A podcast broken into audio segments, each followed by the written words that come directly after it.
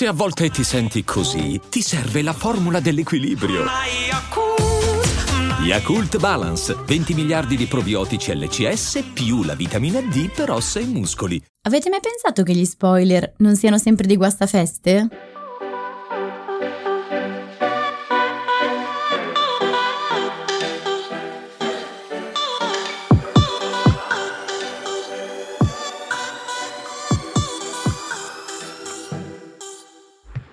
Benvenuti in questo nuovo episodio di TV Therapy, il podcast dove usiamo le serie TV per capire meglio noi stessi, le nostre emozioni, le relazioni, gli impantanamenti vari io sono Alessia, psicologa e psicoterapeuta e su Instagram mi trovate come Io non mi stresso. E io sono Giorgia, scrivo di serie tv e su Instagram mi trovate come Tellis, che è un blog che racconta le serie tv come meritano. Allora, oggi parliamo di spoiler. Immagino che tutti sappiano di che cosa si, mm, stiamo parlando, ma per sicurezza specifichiamo che cosa sono gli spoiler. Sì, spoiler è una parolina tanto piccola quanto capace di generare panico diffuso, arrabbiature multiple e anche rompere dei rapporti, perché si riferisce a un'anticipazione di una parte della trama di un racconto, un romanzo, una serie tv o un film, e spesso si tratta dell'anticipazione del finale o comunque di sviluppi fondamentali, e in particolare di anticipazioni che vengono date a qualcuno senza preoccuparsi di rovinargli la sorpresa. Spoil in inglese significa infatti rovinare, guastare, ma quello che ci chiediamo in questo episodio è gli spoiler rovinano davvero il gusto di vedere una serie tv? Allora, nello specifico, nella puntata di oggi parliamo del nostro rapporto con gli spoiler, quindi c'è chi li ama e li ricerca di proposito, chi li odia e quando esce una nuova stagione chiude social, notizie, smette di vedere gli amici, chiede a gran voce lo smart working e chiude le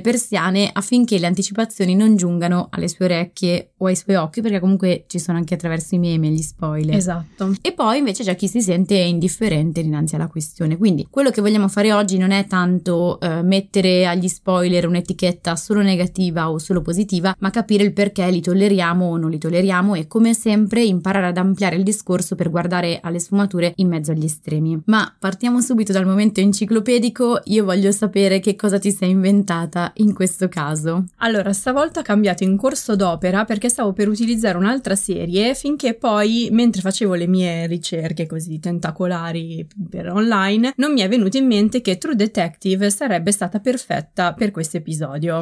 True Detective e qua, mh, mm, boh, spoileriamolo, no non è vero perché riguarda te, che è stata la serie con cui ci hai riempito le orecchie fino all'uscita del Trono di Spade, che poi ha spodestato tutti dal podio. No, fino a quando non ho visto il Trono di Spade, perché il Trono di Spade era già uscito all'epoca in cui uscì True Detective, ah, però per poco tempo poi sono arrivate serie più entusiasmanti, nella prossima, nel prossimo episodio vedremo quali serie entusiasmanti. Allora, quindi raccontaci cos'è True Detective. Allora, True Detective è una serie che si può considerare un mezzo cult. Dico mezzo perché quando andò in onda per la prima volta nel 2014 su HBO, sempre CBO comunque che fa queste cose, True Detective alimentò la certezza che sarebbe diventata una serie cult e in tanti la associarono infatti a Twin Peaks. Ma poi le stagioni successive ridimensionarono parecchio la sua aura, anche se io devo dire non sono del tutto d'accordo con le critiche negative che ha ricevuto la serie. Comunque, nello specifico, True Detective è una serie TV antologica, ossia una di quelle serie che in ogni stagione raccontano una storia diversa, autoconclusiva, cambiando quindi personaggi, attori,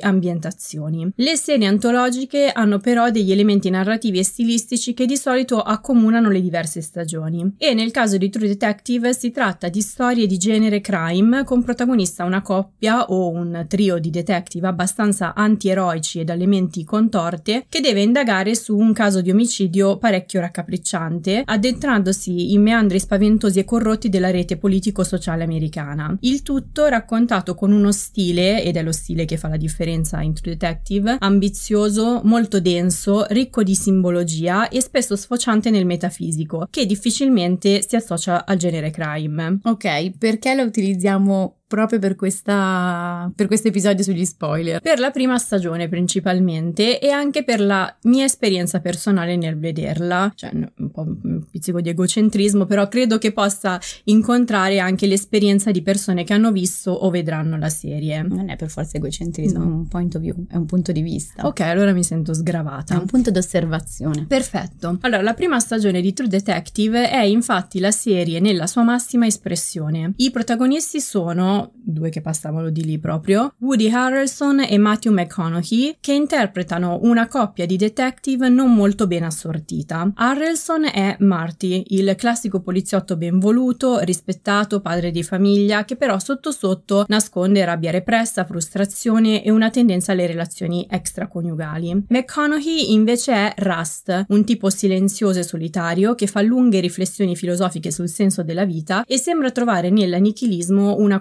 consolazione a un passato familiare estremamente doloroso. Lui dice la mattina mi alzo solo perché sono stato programmato così e ho una scarsa propensione al suicidio.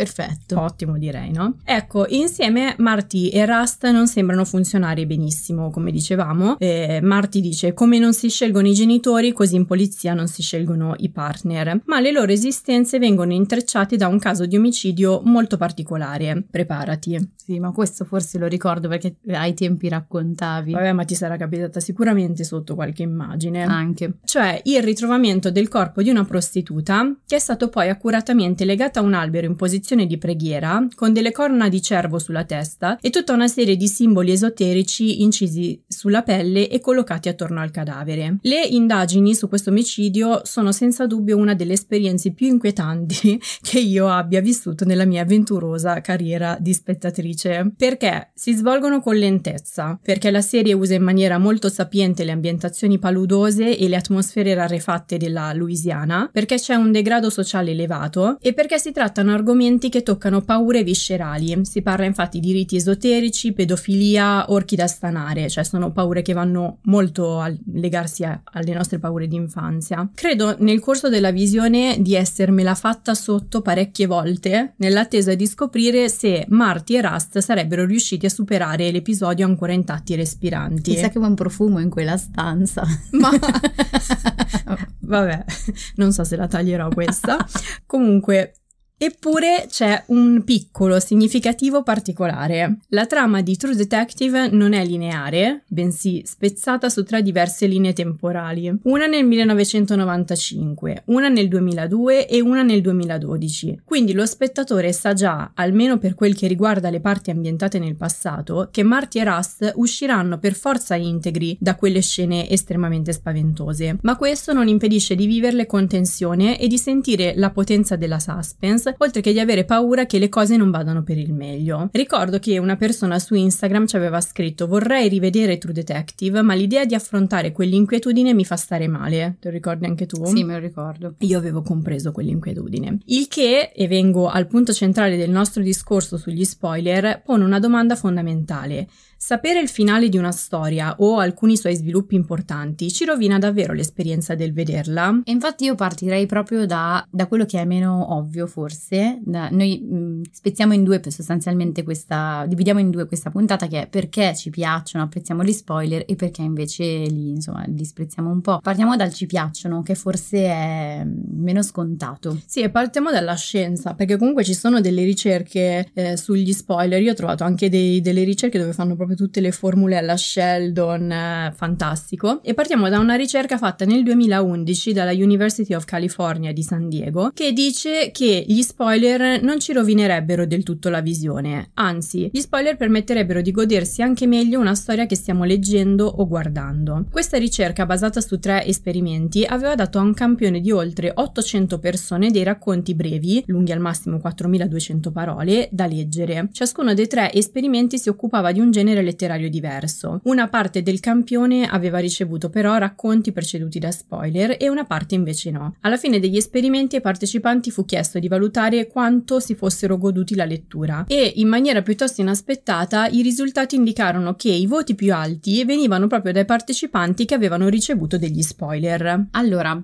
ora cerchiamo di fare qualche ipotesi circa il motivo per cui gli spoiler in realtà possono piacere, possano essere aggradanti, però dobbiamo fare una doverosa premessa ed è questa, che è impossibile essere esaustive nella risposta alla domanda perché ci piacciono gli spoiler. Sì, anche le ricerche che ho trovato dicono comunque che c'è una grossa lacuna nel filone di studi che si è occupato dell'argomento, è ancora tutto da scoprire. Sì, come sempre la spiegazione risiede poi molto nella, innanzitutto nella storia personale, nel nostro modo di funzionare, quindi anche che siano le ricerche o che sia questo episodio possono fornirci alcuni spunti a riguardo, ma come sempre quando poi parliamo di eh, psicologia dobbiamo passare dal generale e a, al particolare, quindi accomodare motiv- le motivazioni generali a quella che è la nostra realtà eh, soggettiva. Allora, proviamo a ipotizzare appunto qualche motivo per cui possono piacerci eh, gli spoiler. Il primo è la fluidità percettiva, per cui dopo aver letto uno spoiler, gli eventi che accadranno nella storia si, mh, si affrontano e si processano con molta più facilità. Che cosa significa? Che il peso cognitivo, in realtà non solo cognitivo ma anche emotivo, però questo lo vediamo poi meglio nel prossimo punto, del lettore o dello spettatore, si alleggerisce di molto, il che permette di comprendere meglio alcuni elementi della storia. Sì, questo è il motivo per cui in TV Therapy difficilmente diamo una serie TV con svolte importanti e che distolgono l'attenzione. Sì, è come se tolto il peso più grande del finale, allora fossimo liberi di goderci un pochino eh, il resto, ma soprattutto qua, visto che siamo su un piano cognitivo più che emotivo, di comprendere meglio e di investire più energie sul resto della storia. Peraltro, quando alcuni dettagli della trama sono già noti, eh, lo spettatore ha proprio la, la, possibilità di focalizzarsi su informazioni nuove che magari eh, sono più nascoste o sottili e quindi processarle. Sì, mi viene in mente anche quell'episodio che abbiamo fatto sulle serie TV violente, dove tra i consigli in fondo mi pare che ci fosse anche quello di andare a leggersi prima la sinossi o le anticipazioni della trama, farsele raccontare in modo poi da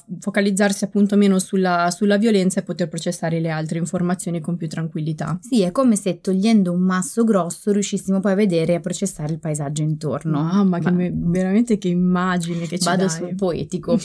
Andiamo poi sul piano invece più emotivo. Queste motivazioni ovviamente non sono mutualmente escludenti. Sì. Eh, si dice così? Non lo so. Vabbè, fa niente. Eh, allora, la tensione piacevole, quindi sen- sapere in anticipo che ci saranno delle svolte sorprendenti e eh, come andranno a finire, può creare una specie di eh, eccitazione che esalta l'attesa. Eh, mi viene in mente This Is Us, dove eh, sin, sin, dall'inizio che il padre morirà, non è nemmeno uno spoiler, viene anticipato subito, ma non sai né eh, come né quando e quindi segui eh, tutti gli episodi precedenti, insomma, con il fiato un po' in sospeso e conoscere quel dettaglio ti tiene anche un po' lì incollato e aumenta la motivazione a vedere ancora un episodio. Eh, in questi giorni su This Is Us l'attesa e il fiato sospeso è su come finirà l'ultima stagione che, perché al finale aveva proprio in onda in questi giorni. Eh no, infatti. Comunque sì, e poi talvolta può permettere anche di focalizzarsi più su come ci si è arrivati a quegli eventi e qual è il percorso evolutivo che i personaggi hanno fatto, quali sono le sfide che hanno dovuto affrontare e con quali risorse le hanno affrontate. Anche perché ci sono generi come il fantasy o la fantascienza che hanno trame e mondi così ricchi e intricati da poter essere difficilmente intaccati da qualche spoiler, tipo il trono di spade ad esempio Ah, guarda, sapevo guarda, che ce l'avessi infiato dentro. Comunque, esatto, nel senso che eh, in questi casi la tensione diventa eh, piacevole, così come piacevole è quella sensazione che si trae dal fatto di avere tante piccole informazioni, ma non sapere esattamente come si incastrino tra loro, perché poi anche quello è il punto, puoi avere le tesserine del puzzle, ma come si, come si sistemeranno quelle tesserine lì? Che figura verrà fuori? Quindi ehm, qua stacchiamoci un attimo dalle serie tv e prendiamo ad esempio una partita di calcio o di pallavolo che noi direi che conosciamo anche meglio. Sì. Eh, per fare un esempio, la sensazione generale è che le partite vadano viste in diretta, perché se si sa già il risultato, l'esperienza si guasta. Però a ben pensarci eh, se ne conosce il finale, ma non come ci si è arrivati. Quindi, soprattutto se la squadra per cui tifi ha vinto, o magari c'è stato un risultato inatteso o clamoroso, si genera una curiosità nell'attesa di scoprire quali siano le dinamiche che lo hanno determinato. E anche lì mh, parte emotiva e parte cognitiva qua un pochino si sommano e riescono a stare focalizzati, dicevamo, sul paesaggio. Poi c'è un altro pezzettino che ha a che fare un po' con possiamo chiamarlo così, il bisogno di controllo, l'intolleranza all'imprevisto, ma anche l'intolleranza della frustrazione. Allora, per alcune persone avere spoiler non è solo qualcosa che può accadere, è proprio fondamentale. Quindi si tratta di persone che vanno volontariamente a cercare spoiler sulla serie, mm, magari anche prima di vederla o durante la visione, magari prima di punti cruciali o quando si iniziano ad annusare. I motivi per cui questo avviene possono essere diversi, cioè alcune persone hanno una forte angoscia e attenzione che l'angoscia è diversa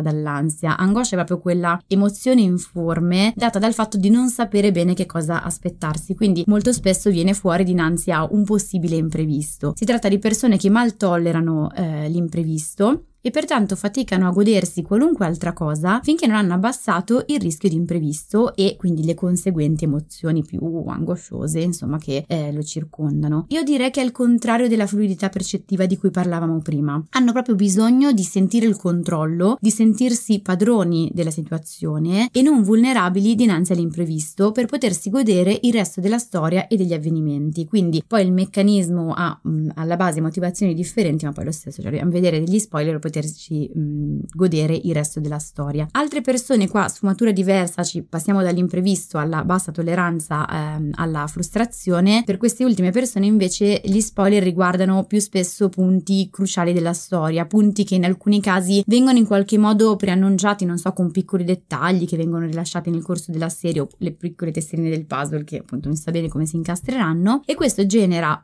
già in tutti, insomma, perché proprio penso l'obiettivo della storia, delle piccole frustrazioni. Perché voglio sapere come va a finire, voglio sapere che cosa succede, questa è la tensione piacevole di cui parlavamo prima, e questo mi motiva ad andare avanti nella visione. Però per alcuni quella frustrazione è caricata di disagio e quindi hanno necessità di autoregolare quel disagio attraverso la lettura di spoiler che abbassino, regolino appunto, la frustrazione, la tensione causata dal non sapere. In entrambi i casi sia quello relativo all'imprevisto e quello relativo alla frustrazione, si tratta solitamente di persone con storie di vita per cui l'imprevisto e la frustrazione in modo più o meno esplicito sono risultate essere emotivamente pericolose e quindi eh, qualcosa che va assolutamente evitato, bisogna prevenire. Non posso rimanere a contatto con un bisogno senza sapere se sarà soddisfatto o meno. Qualcosa del genere lo abbiamo citato anche nella puntata su mm, Mayor of Easttown perché è una dinamica tipica di chi soffre di disturbi alimentari soprattutto sul piano binge eating o fame nervosa.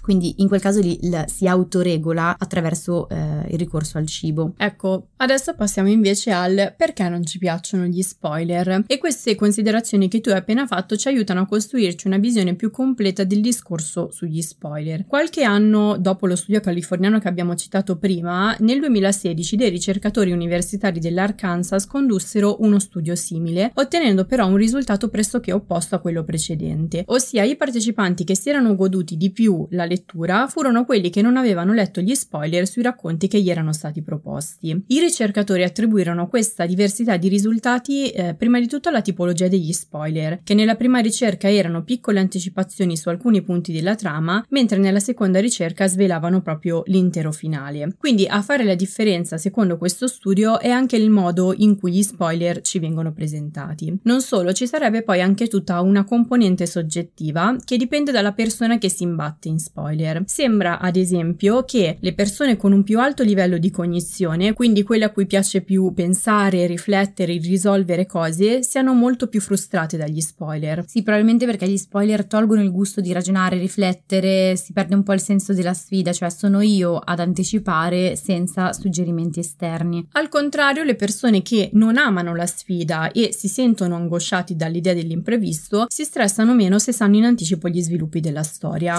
Esatto, è un po' quello che dicevamo eh, prima relativamente relativamente all'angoscia dinanzi agli imprevisti e alla bassa tolleranza alla frustrazione. Come sempre anche qua ribadiamo, è impossibile dare una spiegazione preconfezionata che faccia di tutta l'erba un fascio e non dimentichiamo nemmeno questo. Una singola eh, ricerca, anche ben svolta, difficilmente ci dà la spiegazione completa di un fenomeno. E sai la cosa del eh, uno studio dice che, ecco, quella roba lì andrebbe un attimino mh, mm, sempre contestualizzata perché occorre leggere diversi studi, magari anche qualche review, che mh, mm, sono quelle ricerche che mettono sono bibliografiche, sostanzialmente mettono insieme una sorta di riassunto di tutte le ricerche che sono state svolte eh, sul tema in maniera critica ovviamente. E anche per quanto riguarda eh, gli spoiler, le spiegazioni, come dicevamo nella prima, prima premessa, sono molto personali, quindi chi li ama, chi ne ha bisogno, chi ne fa una questione di tempo conquistato, chi di tempo perso.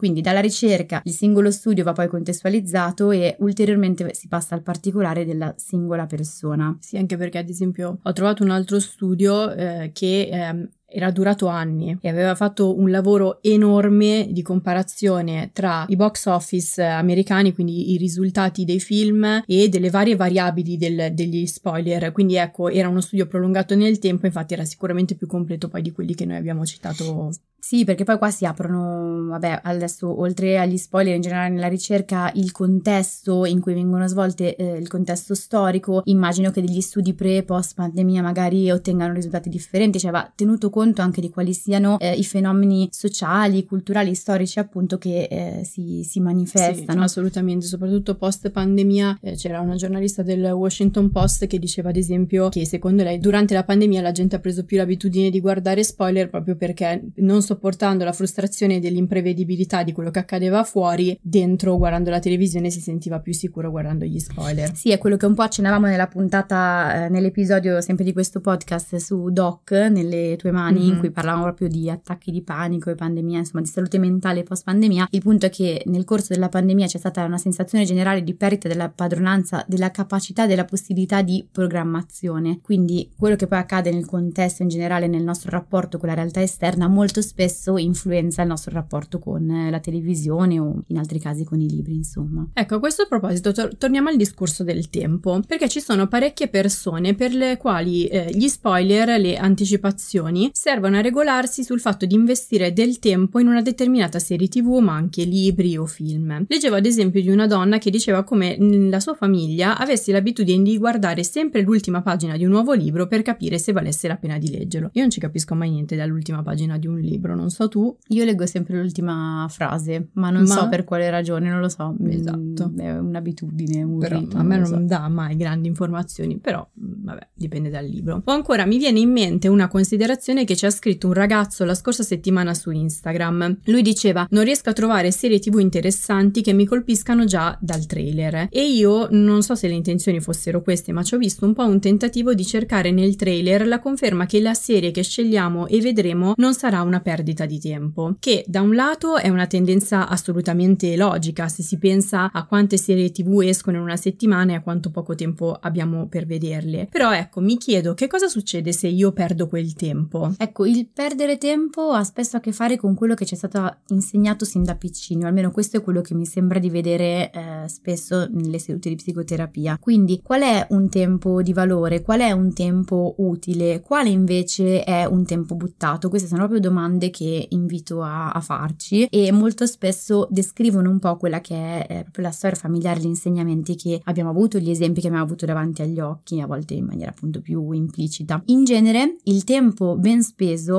ha a che fare, si pensa, almeno le persone pensano, con le cose considerate utili e quindi spesso si tratta di, di doveri, di cose che si devono fare o comunque con cose che hanno un risvolto pratico, mentre difficilmente si pensa che sia tempo ben speso il tempo che so sul divano. Ma noi con la TV therapy abbiamo imparato che non è tempo. Stiamo ribaltando la situazione. Ed è in realtà un peccato perché eh, in questo modo si dà sempre troppo poco spazio ai bisogni e mm, quindi le, le due famose frecce di cui spesso vi parlo rimangono mal calibrate. Quando in terapia o nei box domande le persone mi parlano di perdere tempo, io mi domando sempre, ok, ma in quel tempo che cosa eri impegnato a fare? Mi viene in mente su tutte quando si, le persone si sentono bloccate negli studi, no? sentono di aver perso tempo. Però in realtà eh, difficilmente il tempo è davvero perso, semplicemente in genere stiamo convogliando le nostre energie in altro, eh, magari di meno esplicito, magari ci sembra meno l'obiettivo di, di, quel momento, ma è un qualcosa che ha comunque a che fare con un bisogno, eh, sebbene si trovi su un'altra faccia della, della luna. E poi un'altra domanda, ma quel tempo che senti di aver guadagnato magari non guardando la serie tv che pensavi fosse una perdita di tempo, come lo reinvestiresti? Anche perché spesso le storie che leggiamo o guardiamo sono talmente ricche di elementi, personaggi, dettagli, come dicevamo prima, che una manciata di spoiler non riuscirebbe a rovinarlo, comunque difficilmente riuscirebbe a rovinarle. Anzi, per qualcuno gli spoiler possono essere addirittura dei potenziatori della storia, in inglese li chiamano enhancers, eh, farla apprezzare di più. In alcuni casi perché possono indicarci di porre attenzione a cose che altrimenti ci saremmo persi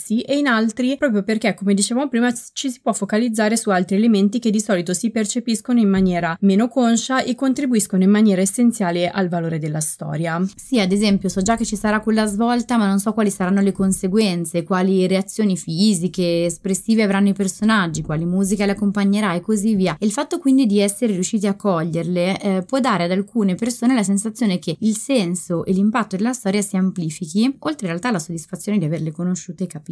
Eppure gli spoiler vengono spesso demonizzati e secondo la giornalista di Vox, Emily St. James, per una tendenza che ci ha un po' inculcato anche l'industria cinematografica e televisiva. Apro una piccola parentesi. Emily St. James è una donna trans e critica americana i cui articoli sono spesso tornati utili in, que- in questo podcast per le loro analisi psicologiche di film e serie tv. Le volte scorse l'avevamo nominata con il cognome precedente, quindi Emily van der Werf, che lei ha recentemente spiegato di aver preferito cambiare per dare un taglio con il, il passato. Lo ha spiegato proprio lei e quindi la spieghiamo come l'ha detta lei. In ogni caso i suoi vecchi articoli si trovano tranquillamente anche digitando il cognome e lei ha detto di non avere nessun problema se qualcuno dovesse chiamarla con il cognome precedente. Ok, quindi digitandoli entrambi la si trova. Sì, perché siccome sono dei begli articoli, allora, lo specifichiamo. Chiusa parentesi, in alcuni suoi pezzi Emily St. James parla proprio di una uh, spoiler paranoia, la chiamala in inglese, o spoiler fobia, che si è amplificata con l'evolversi dell'industria dell'intrattenimento. Lei fa esempi culturali che sono collocati anche molto indietro eh, nel tempo per mostrare come gli spoiler siano spesso stati inseriti volontariamente da tanti autori eh, nelle proprie opere. Non so, molte tragedie greche annunciavano in apertura al pubblico che cosa sarebbe caduto i personaggi. Oppure Shakespeare costruì le sue opere per lo più su storie più o meno note che facevano già parte della cultura popolare e con le quali le persone erano già familiari. Oppure lei faceva anche eh, l'esempio di romanzi del XVIII-XIX secolo che all'inizio del capitolo, il titolo del capitolo era, era l'anticipazione di quello che sarebbe accaduto. O per fare un esempio ancora più recente, nel 1976, un anno prima che Star Wars uscisse al cinema, il regista George Lucas aveva spiegato al New York Times tutto quello che sarebbe accaduto accaduto nel film. Secondo St. James, questa spoiler paranoia, spoiler fobia è arrivata ehm, in maniera più forte tra gli anni 80 e 90 e poi si è amplificata con l'era di internet. Prima infatti i film arrivavano così lentamente nei cinema, eh, soprattutto nei cinema americani, che era difficile non imbattersi in qualche spoiler perché la settimana precedente qualcuno l'aveva già visto di sicuro e così non ci si crucciava troppo per le anticipazioni. Adesso invece c'è l'idea che si debba vedere tutto subito perché altrimenti altrimenti la velocità delle informazioni brucia sul tempo la piacevolezza dell'esperienza. St. James dice che gli studios hanno un po' giocato sull'alimentare quest'ansia. Lei faceva l'esempio di Endgame, uno degli ultimi film della, della Marvel, attesissimo, dove il regista aveva giocato sul senso di colpa dei... aveva fatto un po' la vittima dicendo, facendo sentire in colpa i, gli spettatori aveva funzionato. Anche se, pensandoci bene, molto spesso i passaggi che non vogliamo ci siano anticipati sono piuttosto facili facili da prevedere, soprattutto in quest'epoca televisiva dove la competizione è così alta e le aziende televisive hanno così paura di rischiare di investire in progetti sbagliati da preferire puntare su rifacimenti di opere già esistenti o su progetti molto simili ad altri già visti. Mi viene in mente, poi ci faremo un episodio su questa cosa, che spesso ad esempio le serie Netflix vengono associate ai panini del McDonald's, che in tutte le nazioni sono uguali e poi in ogni nazione viene inserito qualche, qualche ingrediente locale per, per cambiarle, ma la base è uguale e quindi piacciono a tutti, sai già che cosa aspettarti, no? E secondo St. James questo ci blocca in un tunnel un po' frustrante dove oscilliamo tra il sapere già che cosa vedremo e il non voler conoscerne le anticipazioni. Sai, poi imbattersi in uno spoiler rende le cose anche più concrete, cioè ci fa vedere la storia più così com'è eh, co- mm, che come avremmo voluto che, che fosse. C'è chi poi riesce a sorprendere la parte di sé che sa già le cose in realtà e in modo da viversi in maniera maniera eh, ancora più emozionale quell'esperienza, quindi ancora una volta le nostre caratteristiche personali incidono sul modo di vivere eh, quell'esperienza o ciò che accade. E poi grande cavallo di battaglia della TV therapy, ogni volta che si guarda una serie TV in un periodo diverso della propria vita, che sia un giorno, eh, una settimana, un mese, un anno, diversi anni, la si vive in maniera diversa quell'esperienza lì e quella sì. serie TV. E si osservano cose anche differenti. E poi è un'esperienza che va oltre la storia, nel senso che guardare serie TV ma anche film significa condividere con altre persone emozioni, conversazioni sugli ipotetici sviluppi, l'atte- l'attesa per l'episodio successivo e secondo St. James l'ansia degli spoiler può talvolta privare questa esperienza di condivisione e isolare. Così come limiterebbe la critica, allora i critici quando ricevono in anteprima le serie degli uffici stampa hanno inclusa nella mail una lunga, lunghissima lista di elementi della storia che non possono anticipare nelle loro recensioni e ti viene l'ansia. O ancora, secondo Sam James, gli spoiler limiterebbero anche l'arte audiovisiva stessa. Lei fa l'esempio di Marvel e in particolare mi sembra del film Infinity War, che ha girato alcuni suoi film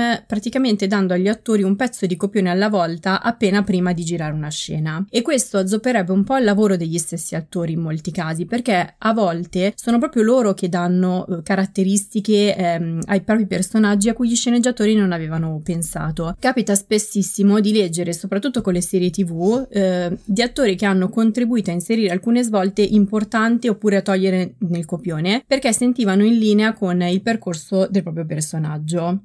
Eh sì, ci sta, è proprio anche qui, forse a volte il troppo controllo ammazza un po' la spontaneità e quindi di conseguenza la parte più eh, emotiva, anche insomma in chi interpreta, ma probabilmente poi anche a livello di, eh, di visione. Se mi viene in mente, non, non, è tanto a livello di svolte, Peaky Blinders, che io sto guardando con molta eh, gioia, Lo sappiamo, eh, che eh, il protagonista, che è un, un gangster, fuma, non so, tipo ha fumato 3000 sigarette nel giro di sei stagioni e lui prima di usare la sigaretta, di accendersi la sigaretta, se la passa tra le labbra più volte per bagnarla e eh, questo se l'ha inventato il suo attore Killian Murphy perché eh, altrimenti la sigaretta si sarebbe attaccata alle labbra per fumarla e non, non sarebbe riuscito a parlare. Questo non c'era nel copione, è una cosa che si è inventato lui. Come sarebbe accaduto se fosse arrivato lì in scena senza prima pensare se fosse in linea con il suo personaggio? No, esatto, e, insomma abbiamo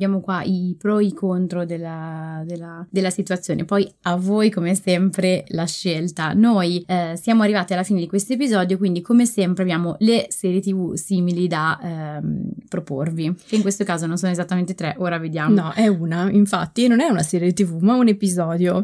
È un episodio di How I Met Your Mother, il quattordicesimo episodio della seconda stagione. Ce l'hai fatta. Ok, quindi stagione 2, episodio 14. È l'episodio che volevo usare inizialmente al posto di True Detective e ruota attorno a una partita del Super Bowl che i protagonisti non possono vedere a causa di un funerale di una persona che non sanno neanche che faccia abbia. E quindi in attesa di vedere la registrazione fanno di tutto per evitare di sapere chi abbia vinto, ovviamente fallendo miseramente. C'è il protagonista che si crea questi occhiali eh, con dei paraorecchi e poi ci mette lo scotch sopra e fa due buchi in mezzo. Quale? Eh, Chi di loro?